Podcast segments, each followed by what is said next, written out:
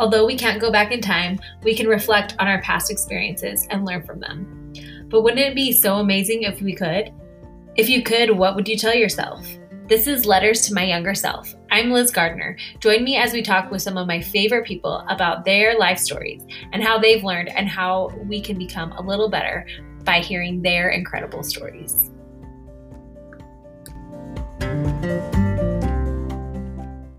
Dear younger Missy, I just want you to know it's all going to be okay.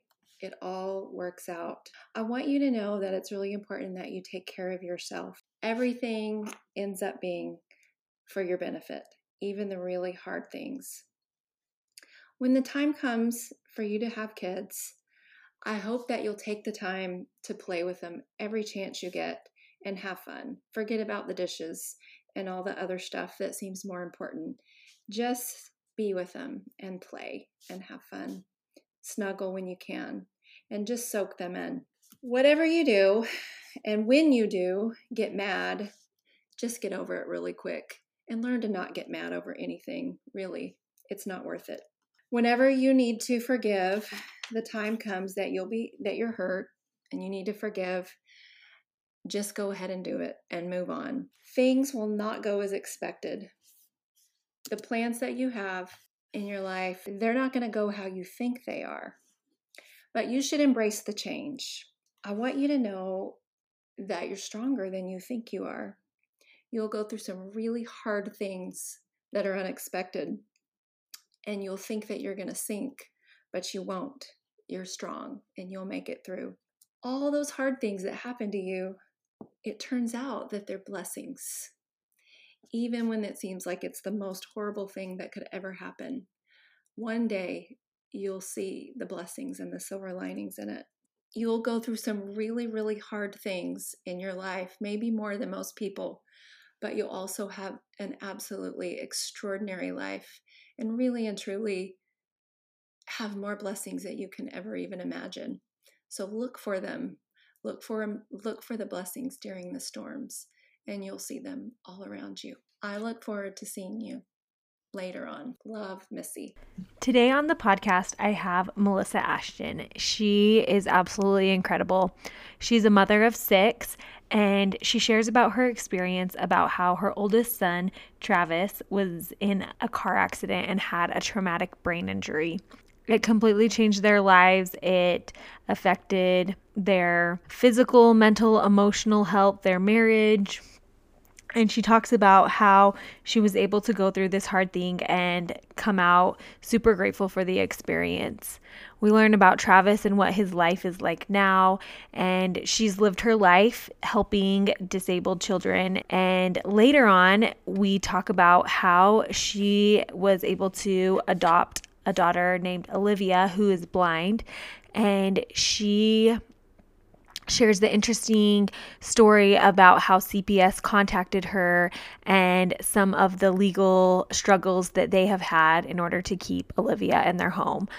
I think that Melissa is really inspiring. She's been through a lot of hard things, but she's so happy and so positive, and she's really been able to see the hard things in her life as blessings and she's super resilient and hasn't had the easiest life, but she is an inspiration to all of us of being positive and being able to look for the best in every situation. I hope you enjoy this interview. She is incredible. I'm so glad that you're on the podcast today. I really appreciate you doing this.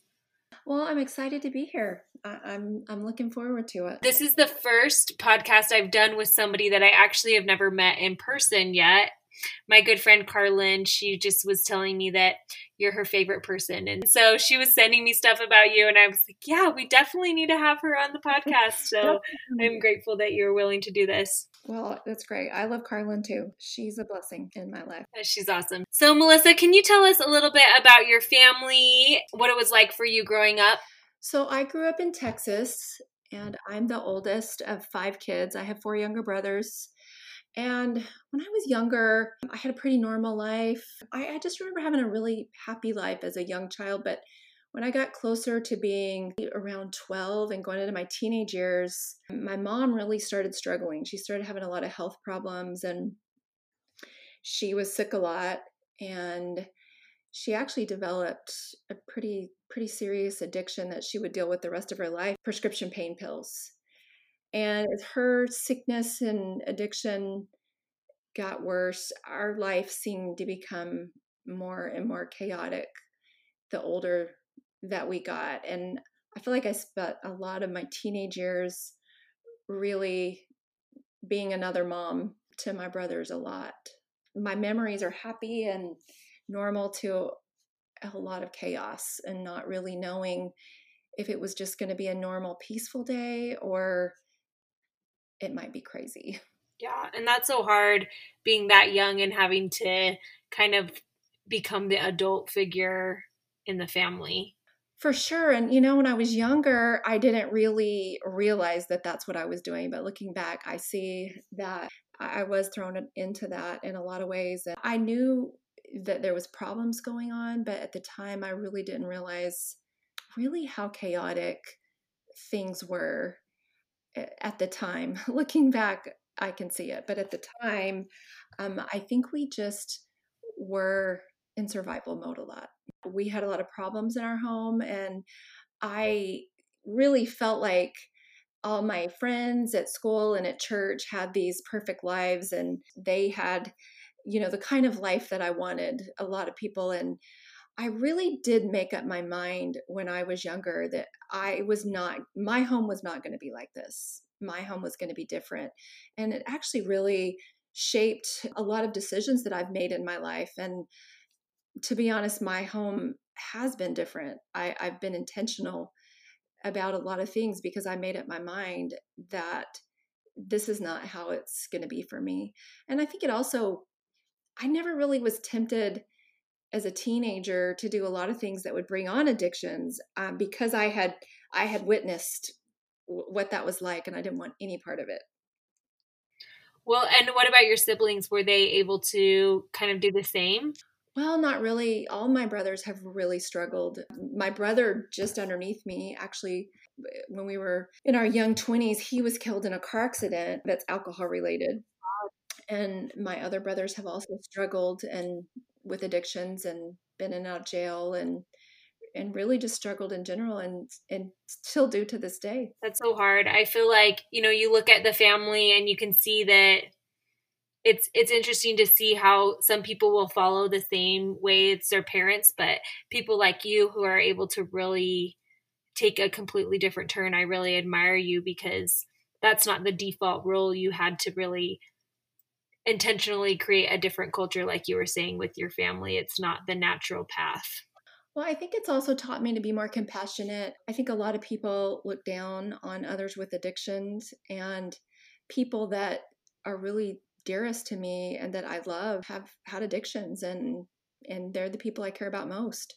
And so I think I've learned to have compassion on people that struggle with all kinds of addictions because I realize, you know, they're they're just good people that are caught in something and it's it's not typically what they want. Um, they just I can just see how good people get caught up in things and it's really taught me to have compassion for that. So tell us about your current family. You have six kids, is that right? I do. We have, and they're really spread out. Biological daughter, and then four sons. And they're pretty spread apart in age. Our oldest son is Travis, and he's actually 30 years old. And then our youngest son, Dallas, is 14 and then about five years ago, we had a little a little girl who we just it's a really interesting story, but we crossed paths with her through the Child Protective Services program, and then she is now part of our family, and she's our our sixth, and she just turned seven um, just a few days ago. Wow. Well, we'll have to talk about her a little bit later. So, can you tell me about your son that got the traumatic brain injury? Just Jed had is my husband. He had just graduated college and we were living in Texas and he had taken a job in Utah. At that time, he had two younger brothers. I had our son Cade, and then I had just had Rhett. He was a baby. Travis, who was 11 at the time, was playing baseball, and he he is just the very first day of the season, and we'd taken him to practice, and he had a really amazing day at practice that day. Really stood out, and every single contest and all the drills that they did, he he won everything. And he's he's a pretty he's always been a good athlete, but he just kind of really stood out that day. But it was just a normal day, and afterwards he had begged and begged and begged and it was a school night so i really didn't want him to go but he begged and my cousin who was going to college there and a couple of travis's friends she was going to take him to the roller rink for a little while after baseball practice and so they just got in the car after practice and i went on my way home uh, with my two other two little ones and just was thinking i was going home to get dinner ready and a regular night and not long after I had been home, I got a phone call that the the kids had been in a bad car wreck and said you need to you need to come to the hospital. The kids have been in an accident. I could tell in his voice that he knew more than he was saying. My husband was on his way home and I left the other kids with him. Just ran up to the hospital and walked into the emergency room and just found a really horrific scene. Um, the first person I saw was Derek and I could see him. I walked in and, and the door was open to where he was, and he was just covered in blood and all over. And I just, you know, I just couldn't even believe it. And he had been cut really bad on his head and, you know, just looked terrible. But I could hear screams. I could just hear these high pitched screams. And I was I was looking for Travis and I realized that it was him that was screaming. And finally I kind of followed the sound and I see the room that he's in, and I I kind of come up on the scene of a lot of nurses and doctors just really rushing around him, and I walk in, and he's completely unconscious, and he's got these high pitched screams, and his eyes are rolled back in his head, and and then the scream stopped, and I walked over to him and you know, I was saying, Travis, it's mom, you know, it's me. Can you hear me? And he that he didn't respond. And I knew I knew how I, I could just sense by the nurses and the doctors and how they were what they were doing and just I could just sense the seriousness. I knew he was hurt really bad at that point. I can't imagine being a mom and seeing your child like that. I'm sure that was terrifying. It was terrifying. It was just something that you never imagine, like in a movie. You you don't really ever think anything like that is going to happen to you. And so for a while, maybe a few minutes, um, I, you know, tried to get him to respond to me, and I touched him, and I, you know, I was putting my hands on his face, and you know, saying, "Travis, can you hear me?" and you know, he didn't respond, and they needed to take him out to do some tests, and so they took me into a room you need to call your loved ones and let him, you know, your husband, whoever.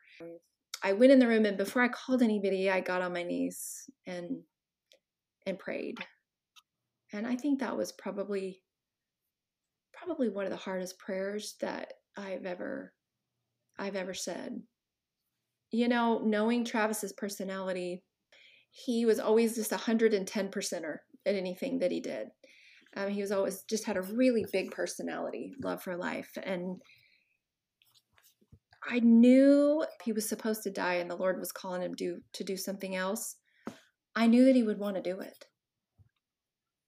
And so I knew I knew that I had to respect the Lord's will and his will. And so I got on my knees and I I said some words that I really didn't think I was capable of saying if you would have asked me, I would I would have told you that I could have never said this. What I prayed is that Heavenly Father's will be done. And I, I told the Lord, I said, I really want him to live and I want to raise him here on earth. I want to be his mom on earth.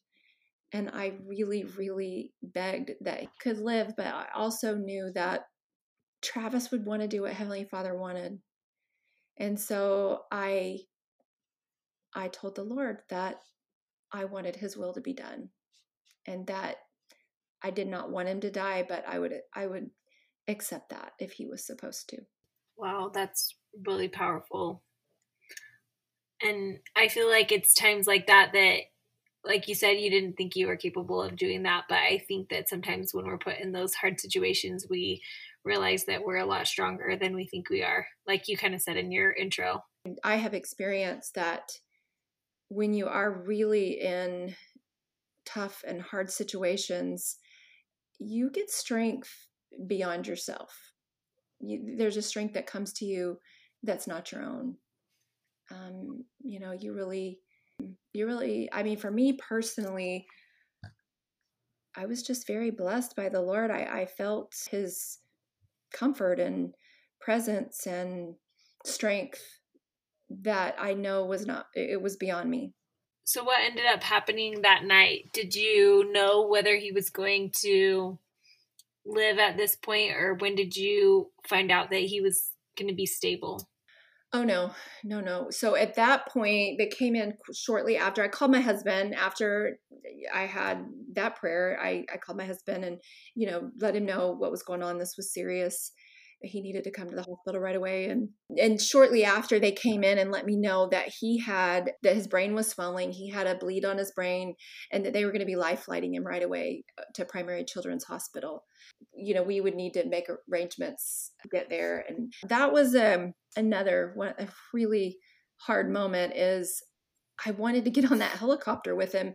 The life flight team, they needed every member of their team on on there because Travis was in such critical condition. I didn't even know that he was going to live to make it to the other hospital. It was really really hard and another moment that stands out in my mind is just watching them load him onto a helicopter and me standing there and watching the helicopter fly away. I I mean, to this day, when I hear a helicopter over me or a sea life flight, I get a little lump in my throat and my, you know, kind of feel that feeling in my in my gut. So we we did meet him at the hospital, and when we got to the hospital there, they were already uh, rushing him into the to a surgery. As we were walking in, they were taking him into surgery. Basically, they had to remove half of his skull so that his brain had room to swell and he was put on he was put into a medically induced coma and when they came out of surgery the surgeon came in and met met with us and told us that you know he really had a 50-50 chance of of living through the night even. If he did live through the night and if he continued to live and if he came out of a coma that he would his brain damage was so extensive that he would be a vegetable for the rest of his life. He wouldn't have much brain activity. So that was a pretty grim prognosis. Yeah, for sure. He did live through the night. And then the next days and the following weeks, he really went from bad to worse. He um, started having complications. Um, he contracted quite a few different viruses in the hospital. And then he he ended up getting uh, spinal meningitis while he was in a coma. I mean, things really, really went from bad to worse. Um, it was really, it was, it was really a few weeks before he started making a little bit of a turn. It didn't look like he was going to make it for a long time. A few weeks. Wow. I'm sure that was so hard for you and and you had two little kids at home and so what would you do? You would spend time at the hospital and then well the first really almost a month i didn't come home from the hospital. Travis was in intensive care and in the picu and i i didn't come home. I just stayed there. So i left that first night and went to the hospital and and didn't come out for weeks later we, we kind of laughed and i actually even kind of laughed then. My husband or some of my brothers some people they would pack clothes for me and it was kind of interesting you know the things that they would bring but of course like imagine what my husband would pack for me.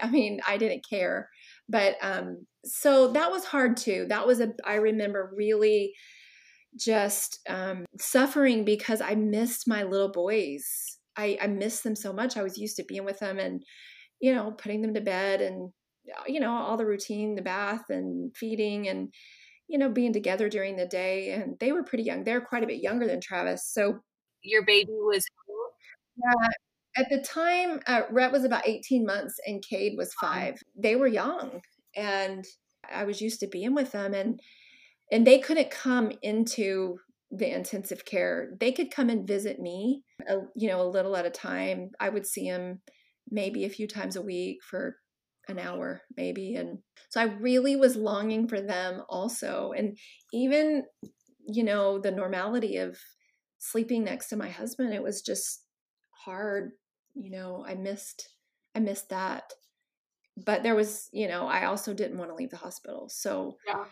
for sleep much i didn't really sleep a whole lot maybe an hour at a time i might sleep um, but just really was with him you know most of the time i'm sure that was so hard on you i can't imagine going that long without having a full night's sleep it was hard. It was hard.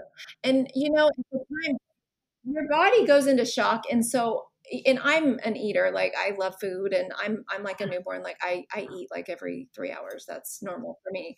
And so but your body goes into, you know, adrenaline and I would I didn't I couldn't remember if I'd eaten. I wouldn't know if I had eaten. I couldn't remember if I had you know, and so and also I could sleep for an hour and then stay up, wow. you know, for 15 hours and then sleep. So it was really, um, I remember, and I don't even know who it was who did this. It was so many kind people. I mean, this, the kindness of people, you know, I don't really have words for. There was just a lot of angels that, that did so much for us. But someone brought a camping trailer and parked it in the parking lot for my parents actually to sleep in. And my dad and my mom said, you know, you should go out in that trailer and and try to take a nap. And I hadn't been that far away, like out of that radius away from Travis. It was only in the parking lot. But I couldn't hear the hospital nurses if they were going to call. If I went to the um, you know, where you the cafeteria, like I could hear my name over the loudspeaker. And if there was, you know, if he went into some if there was a code, they could call me. And so or they could come and get me. And so it was a little out of my comfort zone to, to go that far away. Um, but my parents convinced me to go. And I remember going into that trailer and it smelled like a campfire. And I, I don't honestly know whose it was who brought it. But um, I remember going in there and I slept for about six hours. And it's the first time I had slept that many hours. And it, I just, it felt so good. And that's the first time that I really was able to to get some sleep. Wow. So how long was he in the hospital total? He was in the hospital eh, almost 7 months. He he was transferred to a rehab, well, like a skilled nursing facility rehab at one point. It was about 7 months before he came home. Wow. After about a month of being in the hospital, we made arrangements where I would I started coming home at night and we had different people. Sometimes my husband Jed would go spend the night with him during the night. Um, my mom and dad um, came out to Utah at that time, and they actually ended up moving out, but they helped out a lot. And I had different, we had different families. My mother in law came, and different members of our family, and even friends. People would um, take turns and spend the night with Travis, so he wouldn't be alone.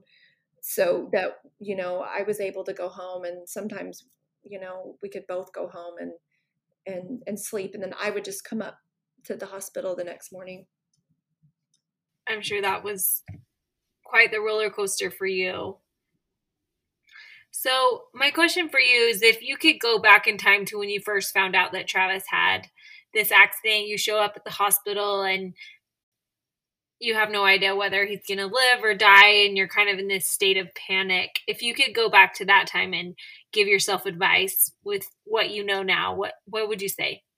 I think that i would tell myself to let go more and and trust the lord more put things in his hand. I you know it, it was years of rehab for travis it was years of before he was able to you know, he had a feeding tube and he was in a wheelchair and wore diapers and, you know, couldn't walk, couldn't eat. You know, he couldn't even he couldn't even sit up for a long time. So it was years of rehab. I really felt the weight of that and his recovery on me. And I felt like that if I didn't do enough, he, he wasn't going to get better. And I felt like if I didn't have enough faith and my family didn't have enough faith, he wasn't going to get better. So not only did I need to make sure I had enough faith, I really needed to make sure that my family had enough faith. And I started, you know, really running the show like a military, like we, you need to get in line and have faith. and I don't regret all, you know, working so hard to help Travis get better. I think that was a good thing, but I would have let go of the outcome. But I wouldn't have taken on that much pressure on yourself that Yes, I would have just you know, I would have told myself that the Lord's going to do that part. You need to let it go. Yeah. And how he gets better doesn't get better. It, it's not on my it's not on your shoulders. Yeah.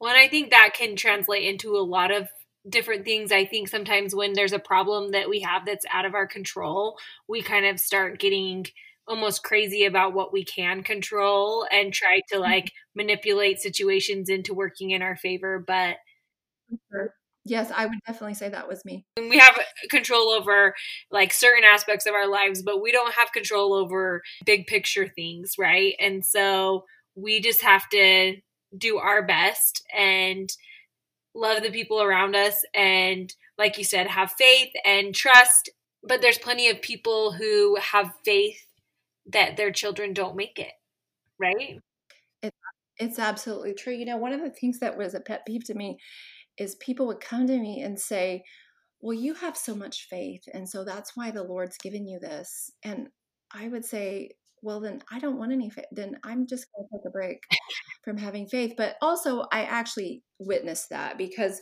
you know being in a hospital and rehabs for so many months and actually years eh, on past that you know we met so many people that had been in all kinds of serious accidents and strokes and i saw people who were hurt worse than Travis have a complete recovery. And I saw people and I met people and became friends with them. Uh, we had a, there was a boy next door to Travis in the rehab facility that we were in for months. His name was Joe. And they had the exact same injury. Uh, exact. They had the exact same surgery. It happened about the similar time. And Travis made milestones and he started getting better and he started being able to sit up and Joe just never did. He never got better and we got to be really close to his family and they were so good. I mean, they just were such good people and you just you couldn't convince me that we had more faith than they did. I I don't think so. So I I don't I, I think that um you're exactly right. People with a lot of faith, the miracle doesn't come. It's true. So tell us how this has impacted your life and what's the day in the life for Travis now? What is his recovery? What is he able to do now? And how has his life changed because of the accident? I will say that, you know, it, it really Im- impacted me negatively. I mean, I really lost myself for a while. Like, I wasn't the me that I know. I didn't realize it for a while. Like, I had this realization probably a few years after his accident that you know I've always been kind of silly and you know goofy and I've I've always been creative. I've always liked to plant flowers. I've just a lot of things that are me. I realized that I wasn't that way anymore. I stopped being creative. I wasn't fun. I I, for, I forgot how to be fun. And I just really was just so serious about everything and there was not an ounce of creativity that i could um, I, I could muster. It just was gone. It wasn't there. And i realized that i wasn't myself anymore. And so really i really had to work really hard to find me again which you know i think going through all of that I, I learned how to be a better version of me than i was in before I think that I didn't realize the tsunami effect it would have on me as a person, on us, my husband and I as a couple, on our marriage. Financially, it was very devastating. I mean, it, I could go on and on of how it affected us outside of Travis. But the thing of it is that is that we worked through it all. And I think that we're better. I'm I know I'm better and my husband and I, I think our marriage is much better. I think we have a, a much better marriage because of all that we've been through. So I, I feel like it, it's been a it's been a blessing in that way. I've learned we've both learned so much and we're really different people, um, but in a good way. We had to walk through some really dark times before that all came to fruition. About Travis and what is a day in his life. So, Travis um, is cognitive, he can understand everything. He has all of his memories. He has memories before his accident, he has long term and short term memory now but he is not able to speak. He has never been able to say, he's never been able to, to say one word since his accident. He doesn't have a lot of use of the right side of his body, but he's been able to adapt to that. He like he plays golf all the time. He's actually a really good one-handed golfer. I actually, when I was looking at your um, Instagram, I saw a video of him golfing. Yeah, I mean, he goes out on the boat with us. He loves. He goes to concerts. He dances. I mean, he's he stays pretty busy his his eyesight is not good and so it's difficult for him to read and things like that so he, he has a lot of he has a lot of disability and things he's not able to do but he completely takes care of himself you know he can stay by himself you know he helps me with he helps me a lot he actually helps helps me with our little one olivia quite a bit it's interesting because he can't talk and she can't see but they're very close to each other. Very close. That's really sweet. So I know that you were talking about gratitude and how that that's been a had a big impact in your life and dealing with these hard things. Can you tell us a little bit about how gratitude has helped you deal with these hard times that you've gone through? Well, it's something that's really really helped me to get through when I very first started leaving the hospital to come home with my kids, which I was so glad to be able to go home and and be with my kids, but it was so heart wrenching to leave Travis also, and and then it would be so hard for me to leave my kids the next day and come back to the hospital with Travis. And then when I would leave Travis, I would just be it'd be so hard. And I had about a 45 minute drive each way. And I had a really strong impression one day when I was leaving, and I actually had to stop my car because I was having such an anxiety attack and I felt so down and just low and I just didn't know how I could go on like this.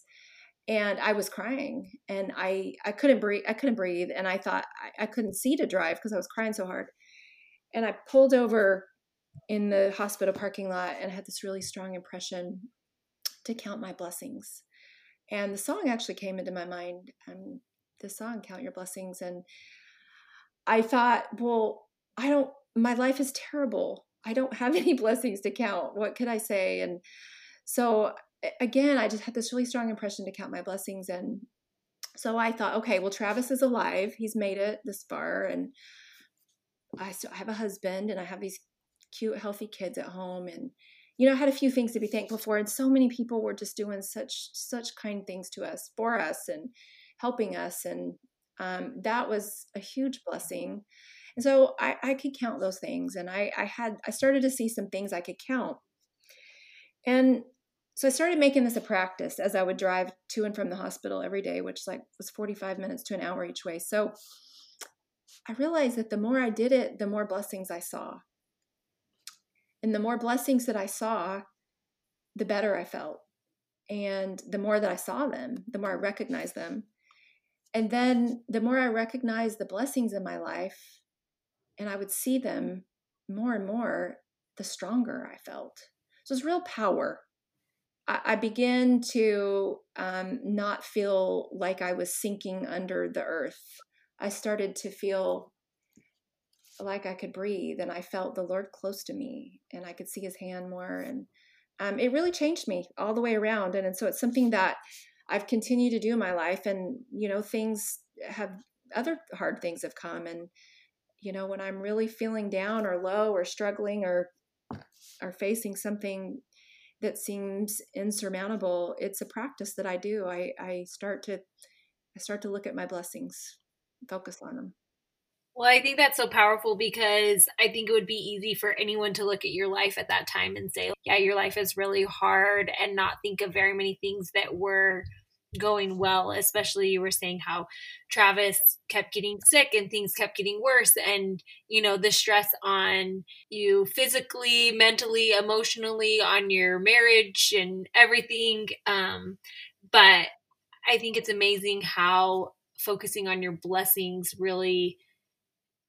can have lift your spirits and help someone in any situation regardless of how hard life is at the time that you can at least look at there there has to be at least one thing that you can be grateful for and that has to there's always there's oh, always yeah. one thing there's always one thing and i think if you can find one thing then you can find two and then you know you'll you'll find more if you if you just start with the one thing yeah, I remember taking it. I took a positive psychology class in college, and I remember one of the big things they were talking about is gratitude. And I remember thinking, wow, this is something that we were taught as like a little kid that we should, you know, count our blessings, but how those little things really do have such a huge influence on our happiness. And you look at the happiest people and they're grateful for the things they have. Well, you know, I consider myself a really happy person, and I've I've had people tell me a lot that well, you've been through more hard things than anyone I know, and you know, maybe maybe that's true, and I'm sure there's people that have been through a lot harder things than me, but I consider myself to be one of the most blessed people. I think I have an extraordinary life, and I I really truly believe that I'm blessed more than most. So I consider myself very lucky. So I think that eh, just trying to see that if you look for it you see it if you look for it it's there yeah so you were telling us a little bit about olivia how she's you said she's blind yes yes she so can you tell us a little bit about olivia and how you were able to have her live with you and everything and and tell us about that process well first of all before i tell you about her is if i had not gone through all of this with travis I don't think we would have I would have been able to do what we've been able to do with Olivia. I wouldn't have known that I could do it. I think because of all that we went through and I went through as a mother with Travis, it really gave me the courage to know that maybe this is something I could do to raise, you know, this little girl um, I wasn't looking. We had five kids, and you know, our youngest was older and a teenager, and we weren't trying to find an, another child or have another child, and we weren't foster parents. We weren't looking to adopt, but it was just one of those things that we came across the situation. I had met Olivia once or twice before, really briefly. My brother was involved with her biological mom and and it's not my brother's child we're not related to olivia biologically the situation happened where child protective service had come in and they were removing her and my brother called me and said would you come down to child protective services and talk to them and and i said well no i won't i told him no and I, at the time, he called me just in the middle of the day, and I was actually in the paint store. We were building a house, and I was sweaty in workout clothes. And I was supposed to go meet the builders, and they were waiting on me, and I was supposed to bring a paint. I literally was in the paint store. And so he said, Well, he called me twice, and I said, Look, I, I, I can't come. I'm not going to come. I'm not going to get involved. I said, But I tell you what I will do is I will say a prayer that they'll be able to find a place. They they didn't have anyone to take her because she had special needs. And there was nobody to place her with. They didn't have anybody. There was no foster home to place her with. So there was nowhere to put her and he called me. Eh, well, I told him I said, "I will I'll say a prayer that they will be able to find someone to place her with." You had no idea what you were praying for at the time? yeah, I have no idea. And so I get a phone call back from Child Protective Services, and they says, Miss Miss Ashton, would you be willing to come down? I they said we we think that you might be fit the profile of someone, and I I literally looked up at, at and, and said, Heavenly Father, that's not what I meant. that is not what like I meant. Praying for another nice family to take care yes, of mommy. I was praying for someone else to take her, and I literally like looked at the heavens and said, "No, no, that's not what I meant." But she said, "Well, will you just come down and talk to us?" And I said, "Okay." And so I go down to Child Protective Services in my workout sweaty clothes, you know, and I, I walk in and you know, Olivia's there and they say we would we don't have anyone to place her with because of her special needs and there's no one in the state. We'll have to move her out of the state. You know would you and so they asked me if i'd be willing to take her temporarily until they can find another placement.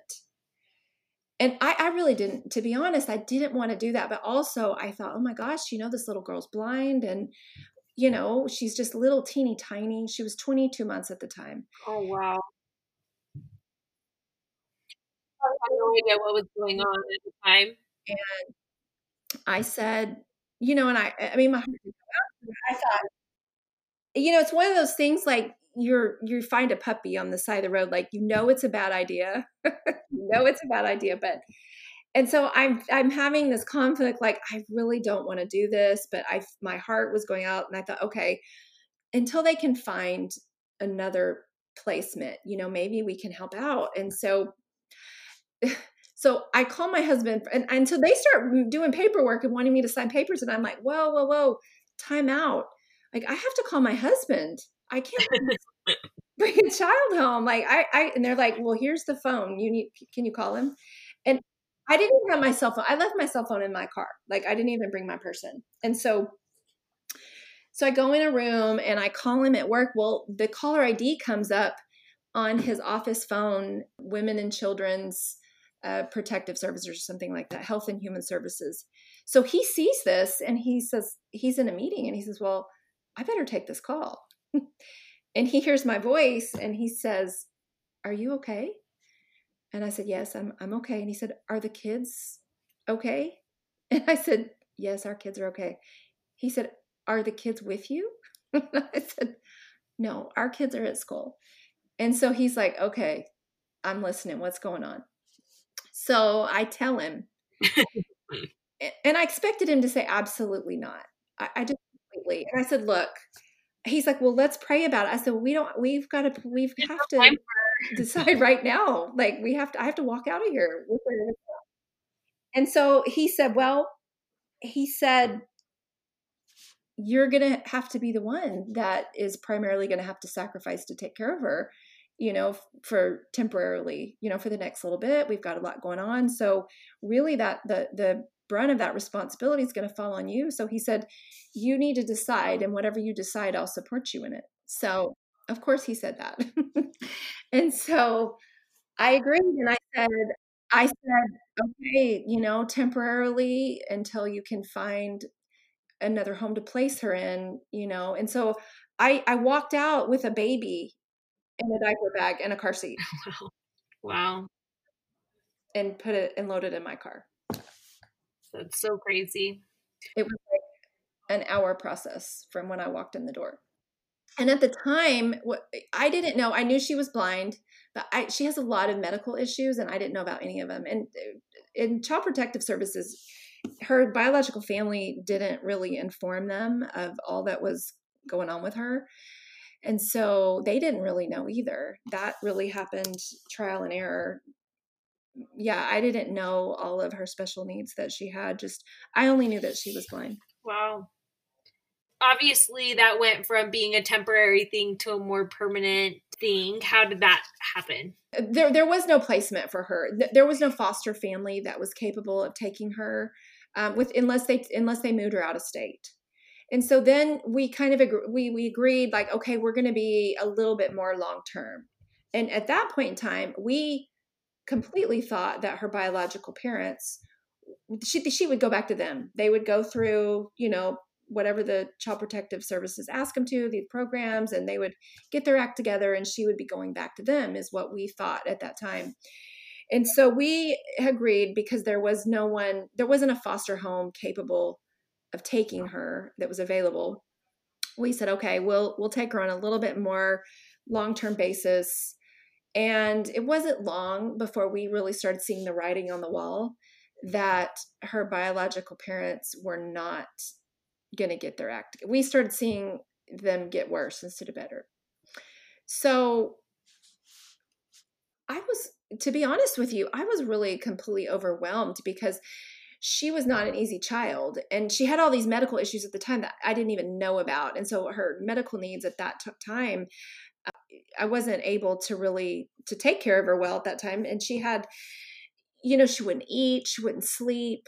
Uh, there was just a lot. And I have five kids. And so, like, they go to sleep at night and then they take a nap during the day and you feed them. And then you, you know, there's this is what you do. And she was doing none of that. And so I was really overwhelmed and having a hard time. And, and my husband asked me, he said, Well, can you take her back? He said, Can you? I, I told him I can't sleep at night. I, this, I'm so I'm so overwhelmed by all this that I, I can't sleep at night. And I, he asked me, he said, Well, are you able to take her back and drop her off? And I said, No, I'm not capable of that. And I asked him, I said, Are you? I said, Could you take her back and drop her off? And he said, No. We both well, and especially if you know that she's if she went back to her biological parents, it probably wasn't a great situation. She wouldn't go back. She wouldn't be going back to her biological. She would be going to an unknown foster situation, which you know we already knew that she was scared to death. She didn't know us. She had been in a you know a pretty traumatic situation prior to this, and so you know she has been neglected and scared and you know she's she's already been through so much and so you know we possibly could be sending her into a worse situation than the one she came out of and and you know our kids just immediately loved her immediately just adored her and played with her and you know just absolutely loved her every single one of them and so over time I started figuring out her medical issues. I started kind of figuring things out. And after a little while, instead of instead of asking ourselves, we had all these reasons why somebody else would be better. You know, a younger couple, somebody who doesn't have kids, you know, people who have more time, and all these reasons why other people would be better. Yeah. And then as each day went on, she just fit and she was just part of our family and our our kids just loved her. We all were helping out started being able to get her to sleep and you know started getting a schedule over time and instead of why me and why us what we really kind of started asking ourselves well why not us? You know we have this loving home and loving family and we have the resources and i have dealt with you know special needs and disabilities for years and so you know, we really started seeing things through a different lens of, you know, why not? And I really started feeling in in my heart that she probably was supposed to stay with us, but I thought, okay, no way is my husband going to agree to this. Like he's not going to say yes to that. And I I actually said a prayer and told the Lord like, look, if I'm supposed to do this, I'll do it but no way is Jed going to agree to this. So you're going to need to like send an angel or something to him because I'm not even going to ask him. I'm not even going to bring it up because yeah. it, no, he's going to say no. So this is what was really interesting. I didn't, I never asked him. I never said a word. I watched him become more and more protective and bonded. And I, I just watched this bond create uh, between the two of them in this loving relationship between the two of them.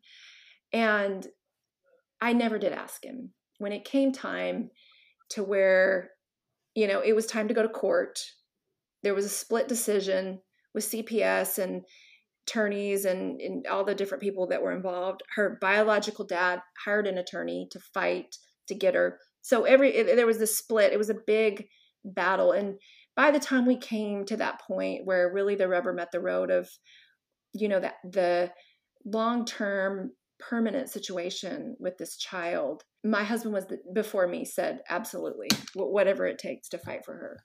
He was all in. So how old was she at this at this point when you had the trial?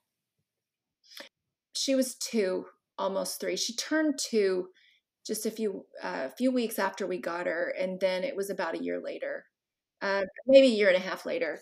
Okay. So she was closer to three at that point.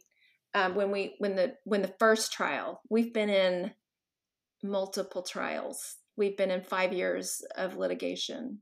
Wow. Over with her, but the first trial was a very contested, drawn out CPS and CASA, who you know they they appoint an advocate for the child in the state of texas and many many states have that she they told me it's the most contested trial that they've they had experienced at that point and as a matter of fact the casa supervisor uses that trial uh, in her teaching when she trains casa advisors. I've, I've stayed friends. I've met a lot of people in the system i'll just say and and have remained friends with many of them. Well, I feel like a lot of us mothers feel like our lives are being put on trial, you know, not literally, but yours literally was put on trial trying to figure out if you were a fit mom or not, which I can't imagine having that happen. Can you share a little bit about that experience? Well, both uh, in multiple times in court, in that trial, and then other hearings in court. Usually, I was the one focused on. I was the one attacked, and just just this last year, we had another very highly, probably even more more highly contested because this time we were sued by the biological father and the biological grandmother, both wanting full custody of her. So we were basically fighting both of them. They had a team of attorneys that worked together, and their entire focus really was on me and in trying to discount that I was capable of taking care of her. And at this point, we've had her for almost five years, and you know she has um, she has she has some issues from her number one just from being blind things that come along with children who are visually impaired she has septo-optic nerve dysplasia which affects all of her endocrine system and there's a lot of behavior issues that go along with that she has been through a lot of trauma and was neglected um, for the first two years of her life. So she has a lot of sensory issues and things from, you know, the abuse and trauma that she went through. So she's had a lot to overcome. I'll just say that, and she still she still does. She's come so so far, but um, there's things that she struggles with. One of them is eating. She has a hard time with eating, and but they really really I mean, put me on the stand and accused me of of not taking care of her medically. They accused me of putting her life in danger. They accused me of not taking her to her doctor's appointments. They blamed me for her being behind in the areas that she was behind in. It was really interesting because while my husband was on the stand, they started asking him questions about me. And one of the things they asked him is if I worked and he said that I had a, a photography and an art business and I did some freelance writing. And, you know, I mean, you would have thought that, you know, they said I was running a, you know, a, a, a drug cartel. Heaven forbid that you have a, a job out of my house. kids putting the drugs in my kids' backpacks. I mean, they just, they just ran with that. Then they asked him if I had any any help, and he said I had a nanny that came in a few days a week um, to help me in the afternoons. Now, mind you, I have teenagers too, and they all have football games and soccer games and practices and you know things that we we have going on with them, and we have this you know young child and um so I do have a girl that comes in um, a few days a week in the afternoons. And a lot of times it's so I can go to their games. Sometimes it's, you know, so I can just um, be here to help them with whatever they're doing. So she's just a, she's a second hand and an angel. But again, I thought it was really interesting because they didn't ask my husband how many hours he worked and they didn't ask him if he had any help, but they just reamed me for having so then they they portrayed me as being a you know like a country club mom that just you know i'm home and i don't even watch my own kids i just have babysitters that come in and you know do everything for me and just go get your nails done and play tennis all day yeah play tennis and you know go to the spa and oh, I'm so um, sorry. yeah that's what they portrayed me as and really really reamed me they you know, said that I uh, I put her life in danger. One of the things that they they tried to say is because we had a room upstairs that you know that was dangerous for her because she was blind. She's been out on the boat with us, and they they they tried to show a video in the court of one of my sons. She sur- he, we have a boat and and our kids wakeboard and surfboard, but on the surfboard, um, one of several of my sons will take her on the surfboard and she'll stand on it. She'll get on their shoulders and she just loves it. Just she's in heaven on the boat. And I had posted a video of that. And that was one of the basis for the lawsuit wow. that we were putting her life in danger. And, um, but really, what was the, the most hurtful to me is that, you know, this poor child has been through so much and she's we've worked so hard and I've I've dedicated, you know, a lot of my life to helping her overcome these things and they were undermining um and that and it and it wasn't just that they were undermining me they were undermining her and what she's been through and and they were minimizing her disability and they were minimizing the trauma that the very people had put her through. And it was so offensive to me. And I remember on the stand really just defending myself about having help and about, you know, that I, you know, do artwork and I'm a photographer and I, you know, do these things on the side. And just having to defend myself. But I remember when I was defending those things and explaining them to the courtroom and to the judge, I really felt like I was speaking for all women. I was completely offended. Like, how dare you? How dare you question these things? You yeah. know, they, no one asked my husband. He was never asked any of any of those things, and I really um, it kind of gave me a little bit more resolve, and probably helped me build be a little bit more calm because I felt like I was speaking for all for all mothers out there when I was defending what I do with with my time and my day. Yeah. And I think that it's so hard because no one has lived your life, right? No one knows what it's like to be you specifically. And so they can't judge what it's like and it wouldn't be fair to your other kids that you never left Olivia and didn't go to any of their games or didn't participate in any of that. And you know all of us have times where we get a babysitter and we go on a date and we do things and that's not people aren't criticizing every move we make, but I think it's a good reminder for all of us to just show a little more compassion to the people around us that we we don't really get everyone's situation. Every kid's different. Some kids are easier than others. And so if you see a mom in the grocery store and you know their kids are, are freaking out, it's it's not that the mom's a bad mom or the kid's a bad kid, but you know, we all have our times where we just need a little bit more love and compassion and less judgment towards us, right? Absolutely. Absolutely. You know, Olivia, she has sensory processing disorder and you know, one drop of water on her clothes and she's over the edge. I mean, she's going to rip all of her clothes off. It's going to be a meltdown.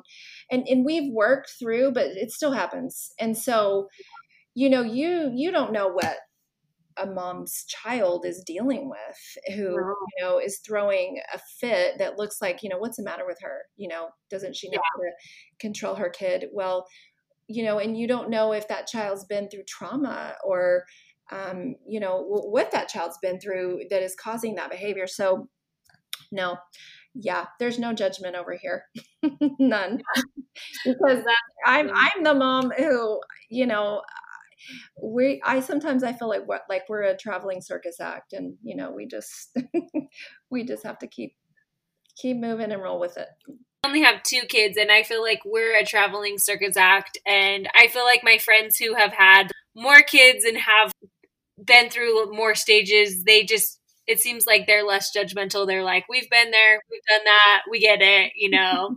so I think it's a good reminder to just show more love and especially, you know, during this time of the coronavirus where everyone's dealing with lots of stresses that they've never had to really deal with before and so we just need to be a little more loving. So, but I have one last question for you, and that's the question I ask all of my people I have on the podcast. And that's if you could go back in time to any stage of life and give yourself advice, where would you go and what would you say?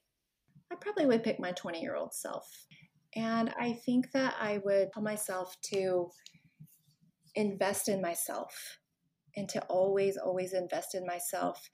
And that it's not selfish to invest in yourself it's it it blesses you so that you have the ability to invest in others and you know in in in all areas of your life i would tell myself to not feel guilty for taking time for me or for yourself and i would i would probably counsel myself to always do that to take time for yourself I think that it's really important, especially as women, um, that we do that and that we don't feel guilty about it and we do whatever we need to do. And I think we need to step away from being mothers at times. I mean, being a mom, I think, is the most important thing to just about every mother. I don't think you're going to find one. I think people like to dissect them and say working moms are better and stay at home moms are better or worse or breastfeeding moms are better or bottle feds or you know everybody they they, they like to to dice it up. But the reality is that every mother the most important thing to her is her children whatever you're doing and however you're doing it. I've met women in jail that the most important thing to them is their kids but they're doing the best they can at the time. I would say that the more you take care of yourself and invest in yourself and take time to step away and do things that make you happy outside of being a mother and you'll be you'll be a better mother. And i would tell me to do what works for me. I, I in my younger days i spent time thinking that i needed to do it this way because my mom did it that way or this is the trend and everybody in my neighborhood or my church does it this way and so i and really that's for the birds. You ha- i would tell myself um, to do what works for you at the time and feel good about it. Yeah. And i think it's important too to to give yourself some slack because you know every day we're not gonna always be calm. We're gonna lose our tempers. We're gonna say things we don't mean and just give yourself grace and yes. I was reading this book and they were kind of saying, pretend like it was your best friend coming to you and saying, I did this. Like, what would you say to your friend? You would have compassion and you would say, it's okay. But to ourselves, a lot of times we're really hard on ourselves. And so I think it's good to just say, like, it's okay. We're going to be better tomorrow and, and move on and, and show more love the next time. So Absolutely. I think we're harder on ourselves than anyone else. And in the beginning, one of the things in my letter to myself was to forgive everyone and move on. And that includes yourself and myself. Just, I think we have to give ourselves that grace you're talking about every bit as much. Sometimes we have to have our own back because no one else does. Yeah, it's true.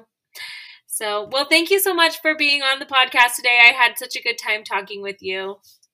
Well, I enjoyed it so much too. Such uh we had a lot to talk about. yes, definitely. This is Liz Gardner. Thanks again for listening to Letters to My Younger Self. Don't forget to share this episode with a friend if you can think of someone that you think it will help.